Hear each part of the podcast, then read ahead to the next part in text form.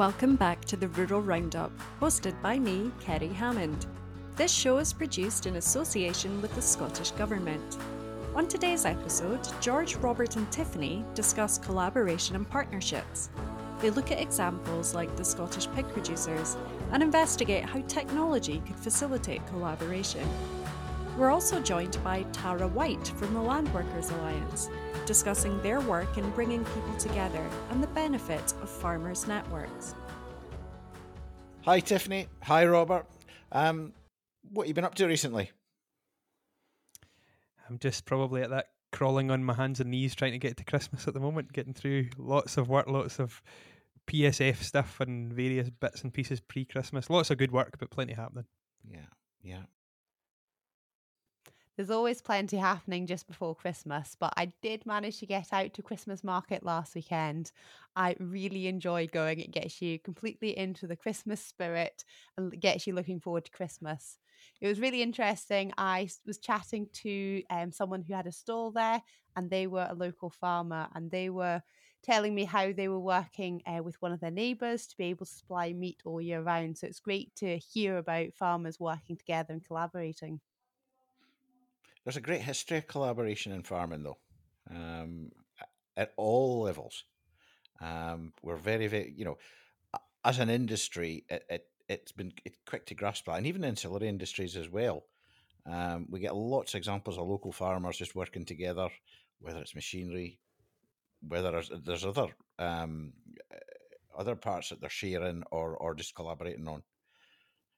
If you look at that, the typical producer at a farmer's market or you know your Christmas market, definitely the that producer's generally generally small scale, looking to add a lot of value to their product, have as short a supply chain as possible, but they've got a very quiet voice on their own. You know, they're an individual producer who doesn't really have that much influence in the wider um, the wider industry. However, if you put them all together and have lots of quiet voices all together, you'll end up a really powerful movement. And actually, you know, the farmers market over the years has really punched above its, we're allowed producers to punch above their weight, work together, and, and ultimately some of the best businesses we deal with are people that are working together and selling direct.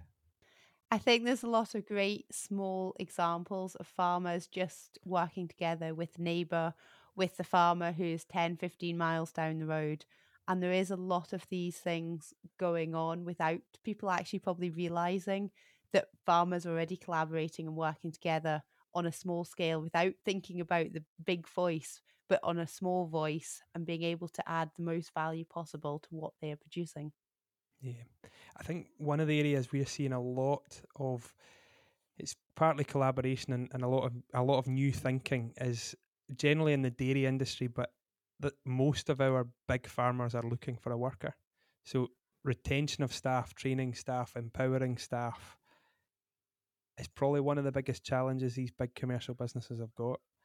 If if we can't do that, we can't do anything. So if we don't have the staff we need, so what we are seeing dairy wise, and it's not it's not a new thing, but it's a new thing that's to many. It's a new thing is actually giving or allowing members of staff, and they need to be good members of staff who are you know skilled, well trained type of people, but actually giving them or allowing them to buy into the herd, allowing them to have some share in the business. And the beauty of there is you you empower the person, you tie them down a bit too. They they get a sense of ownership and a sense of connection to your business, and you you start to talk about us and we rather than me, and it's much more of a team. And that's the thing. I, you know thinking about collaboration, we often think about big co-ops and big, you know, big complex things, but actually that collaborating with your existing staff, it could even be your kids. You know, giving giving your kids a bit of skin in the game a bit earlier. There's an awful lot to go at here, and as I say, the the labour issue we've talked about it on here before, but the labour issue probably so climate change is a big issue.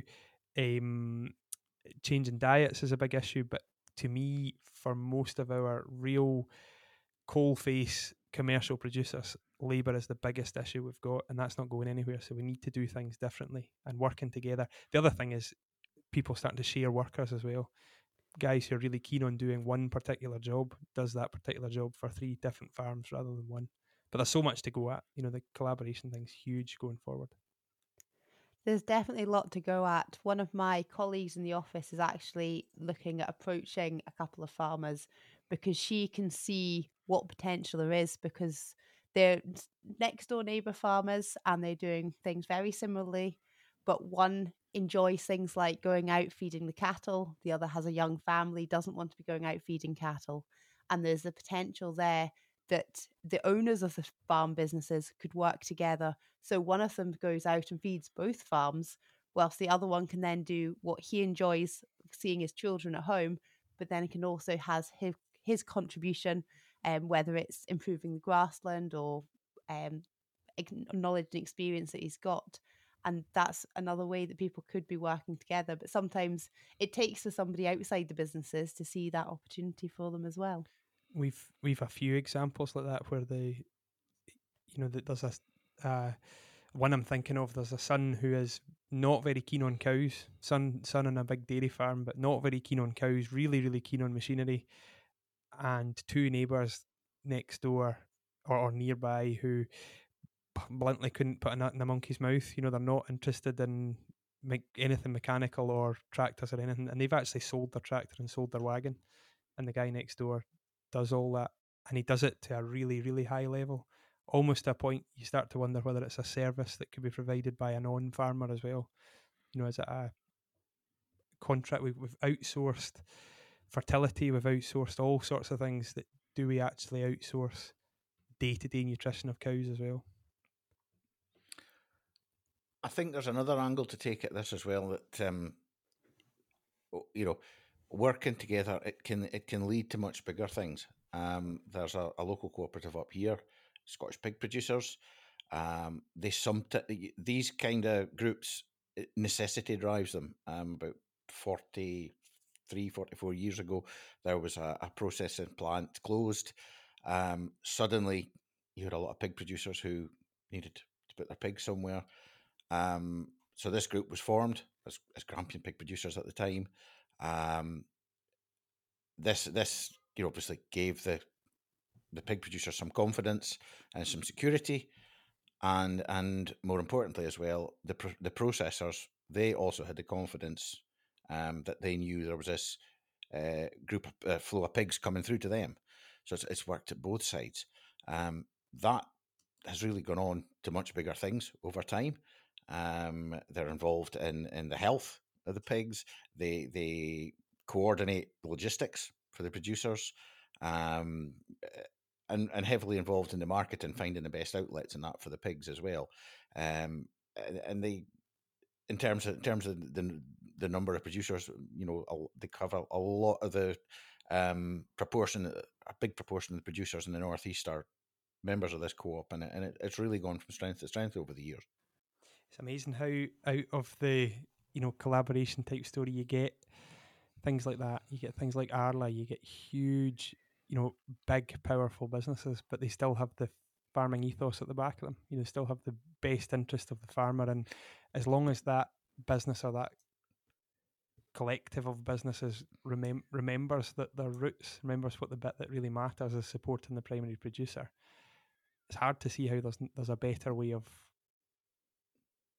you know, produce in this example, producing pig meat and supporting the pig farmer than than doing it yourself. Yeah, but it, but it's amazing as well as these groups grow, the farmers are still involved, but but they they quickly identify, and you know, and as you mentioned, Arla as well, the farmers know what they're good at but they bring in the right people to to really drive things forward. Um, the experts and and um, yeah, it's it, it's a success story. And there's other ones throughout the country, and whether it's in grain, there's local grain groups and such like. And and uh, yeah, it's it's it's kind of knowing your strengths and then and then and knowing when you bring in bring in the right people, sort of thing. I think as consultants, we do a lot of business work, and it's good to see when the farmers are thinking about their business and how to move it forward, they then look at collaboration. Um, there's definitely examples of farmers, um, upland farmers who are producing beef and then they're then moving the cattle 15, 20 miles along the road to an arable farm, and then the arable farmer is finishing um, the beef. And that makes a big difference because both farmers are doing what they're good at. The upland farmer doesn't have the resources to be able to finish the animals, and the arable farmer, they've got the barley available and the straw available, and also getting the benefit of having the farmyard manure there as well and it's saving the arable farmer having to buy in cattle to finish and the uh, the upland farmer is then able to produce the cows as best they can. They still have a stake in them when they get finished so then he knows what quality of beef he is managing to produce and it ends up being a win-win if you can get this working on both sides. So i think there's a potentially amazing collaboration to come which is the and it's an old collaboration so we used to sending cattle from the west to the east was very common back in the day. You know, west coast Oban cattle wintered in East Lothian and Fife wasn't uncommon. Then subsidy systems changed, and we were encouraged to keep cattle and probably keep cattle in areas that we shouldn't have. Um, that game's changing again too. You know, there's a lot, a lot of change happening. However, the ruminant, the grazing animal, is one of the five pillars of regen ag. It's one of the most important pillars as something grazing, growing soil.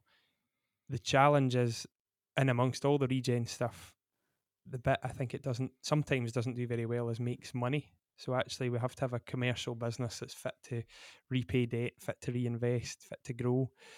So if we look at the role of a suckler cow on an arable farm in East Lothian, it's pretty it's of pretty limited value in terms of other than you know the, other than the regen, the, the the soil and the dung story, the actual gross margin of the cow is pretty limited. However, where we are now, we've got technology, we've got systems evolving in the west where we've got you know GPS collars, virtual fencing collars, different types of you know hardier type of cow that we can actually send that send that animal east but on a much as a much more specialist grazing tool rather than as something to stand in a shed and make straw into dung.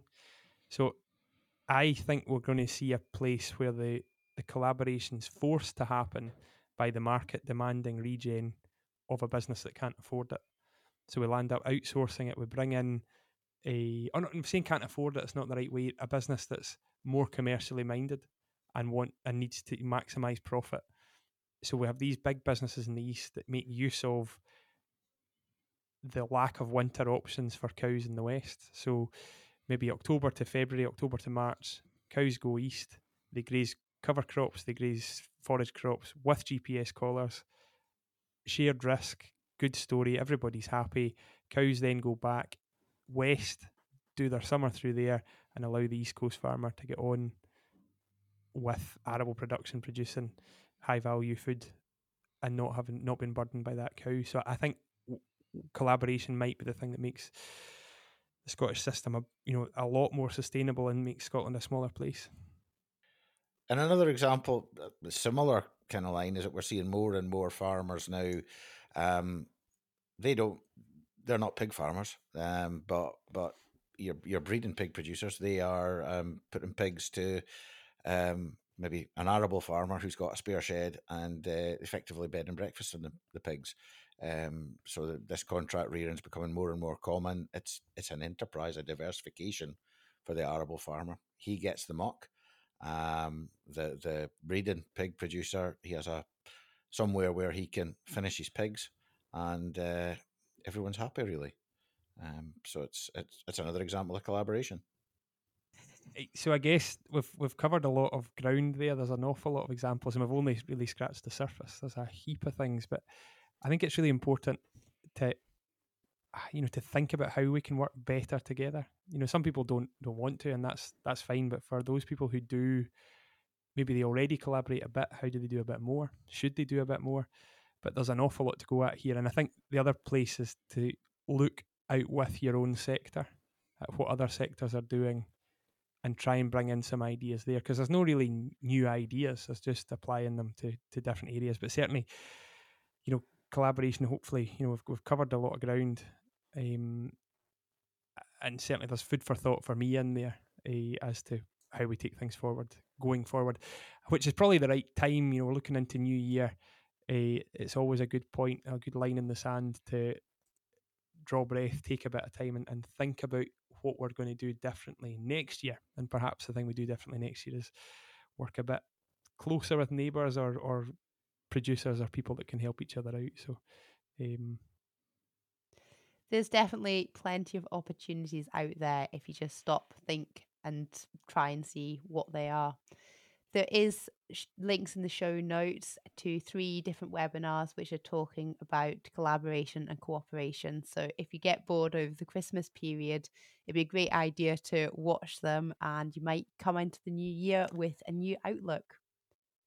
So on that note, Robert George, what are you having for Christmas dinner? Yeah, no, we are uh, going pretty conventional this year. I was actually out to see Michael Shannon at Damn Delicious. Had a couple of Argentinians over. Um, we were showing them the ropes of what Scottish farming is all about. So we went to see Michael. He had a great visit, and then felt that I had to buy a turkey off him at the same time. So uh, I bought a turkey, streaky bacon, lots of chipolatas, two different types of stuffing, and I've got a uh, rib roast in the freezer for a Boxing Day as well. So we're having a, a meat feast as usual. Yeah, well, we're we're just we're, I think we're just going to have a chicken this year, um, and uh, all the trimmings, and um, we've got a little one who's decided that she doesn't like turkey anymore. So, but she she likes tur- she likes chicken. Go figure. But never mind. And uh, yeah, we'll we'll be having a bit of beef at some point as well. So um, yeah, just uh, fairly standard fare, really. Yeah, we've definitely got the traditional turkey and all the trimmings. My grandmother um, is an excellent cook, so we all like to descend there on Christmas Day. And she usually does a ham as well, which then does Boxing Day. And a glass of milk for Santa too. And uh, Rudolph's carrot as well. We're joined today by Tara Wight from the Land Workers Alliance, here to tell us more about their work and their aims. I'm Tara Wight, and I work for the Land Workers Alliance, which is a union of farmers, growers, foresters, any land based workers who are interested in building a better food and farming system. Um, so, with a focus on agroecological principles, food sovereignty, um, you know, justice for land workers, building better livelihoods for our members, um, quite a broad focus. And I am the policy and campaigns coordinator in Scotland one side of it is very much kind of engaging with what's going on in policy, filling in a lot of consultation responses, speaking to, to politicians, policymakers. And then the other side of it can be really quite creative campaigning um, with, with our membership, with farmers and growers uh, from across Scotland. And, you know, we'll be making banners and or serving a meal of delicious local locally sourced food to to policymakers to show what we you know what what farmers can do sustainably and things like that so it's a it's yeah quite a far quite a far reaching role so i i grew up in edinburgh i grew up in the city um my grandmother had a farm in northumberland so i went there every summer for the whole summer and ran around the fields and had an amazing time so I was always quite connected to rural life and to farming and you know collecting the eggs, feeding the sheep, all that kind of thing was quite an important part of my holidays. But yeah, I very much grew up in the city. Um, I also had a godmother who my godmother's a organic goat farmer in the mountains in Corsica, which is pretty idyllic. And when I was a difficult teenager, I was I think I was about 16 and I was just generally difficult. My mother sent me there for the summer.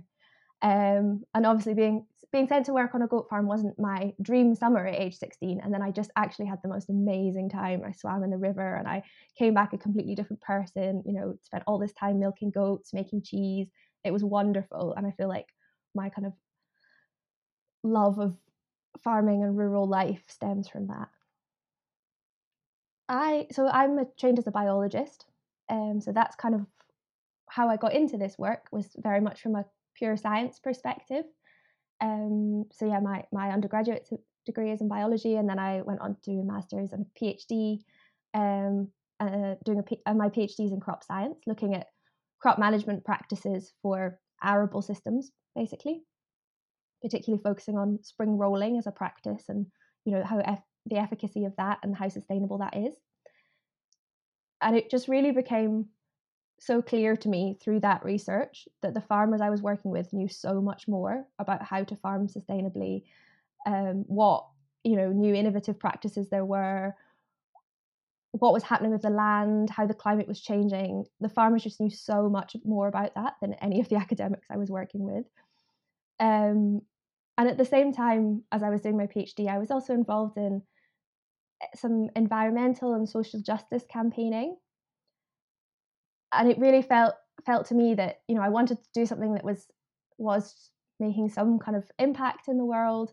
The best way to, to make an impact wasn't necessarily to keep doing academic research, which often never really has the impact it could have in the real world, um, but instead to work with the farmers who are kind of leading the way in terms of innovative practice for for you know a sustainable transition and that kind of thing. So I, I became increasingly more and more excited by by what was actually happening on the ground. Um, and that's what led me to working with the Landworkers Alliance. So we've been part of this um, project funded by the Knowledge Transfer and Innovation Fund for the past three years. And we are part of this project in partnership with lots of really other great organisations who are working on agroecological transitions. Um, the Soil Association, Propagate, the Crofting Federation, uh, Nourish Scotland. I don't want to forget anybody. uh, Nature Friendly Farming Network and Pasture for Life. And yeah, we've been working together for the past three years on a yeah basically on a project to to in, encourage agroecological transitions but in a way that's very much farmer led and about sharing you know peer to peer knowledge partly you know as i was saying before i do really think that that knowledge exists on farms um, and the most exciting stuff that's happening in terms of agroecological practice regenerative agriculture you know is is happening on farm. So what we what we've done for this project is we've got different groups together around different themes and in different bits of the country like we're working across Scotland to learn from one another through a series of farm walks workshops and webinars online things. You know there's, there's loads going on loads of different forms of communication. Um, to learn about specific themes or topics that will be useful for people as they kind of transition to more sustainable and regenerative farming for me, there's two real aspects to it. One of them is, you know, we do need to transition the, pra- the practices on farm to be more sustainable. You know, we need we need to be farming in a way that's that works with nature, that's mitigating against climate change, that also is, you know, adapted to the changing climate. That we are going to need to see a big shift in practices. And when we speak to our members on farms, you know, they're really noticing the climate change already in a way that I think people living in the cities just aren't aware of. I think for me, just as important as that as that is the more this sort of social justice side of agroecology. Um, you know, we want a food and farming system that that's fair, that's fair to the people producing the food, where people get paid enough and are empowered um, and get to make their own decisions, and also where everyone in that system has access to food, and we're not losing loads of money to middlemen through long supply chains and you know everyone should have access to healthy local food and the producers should have decent lives while producing that food.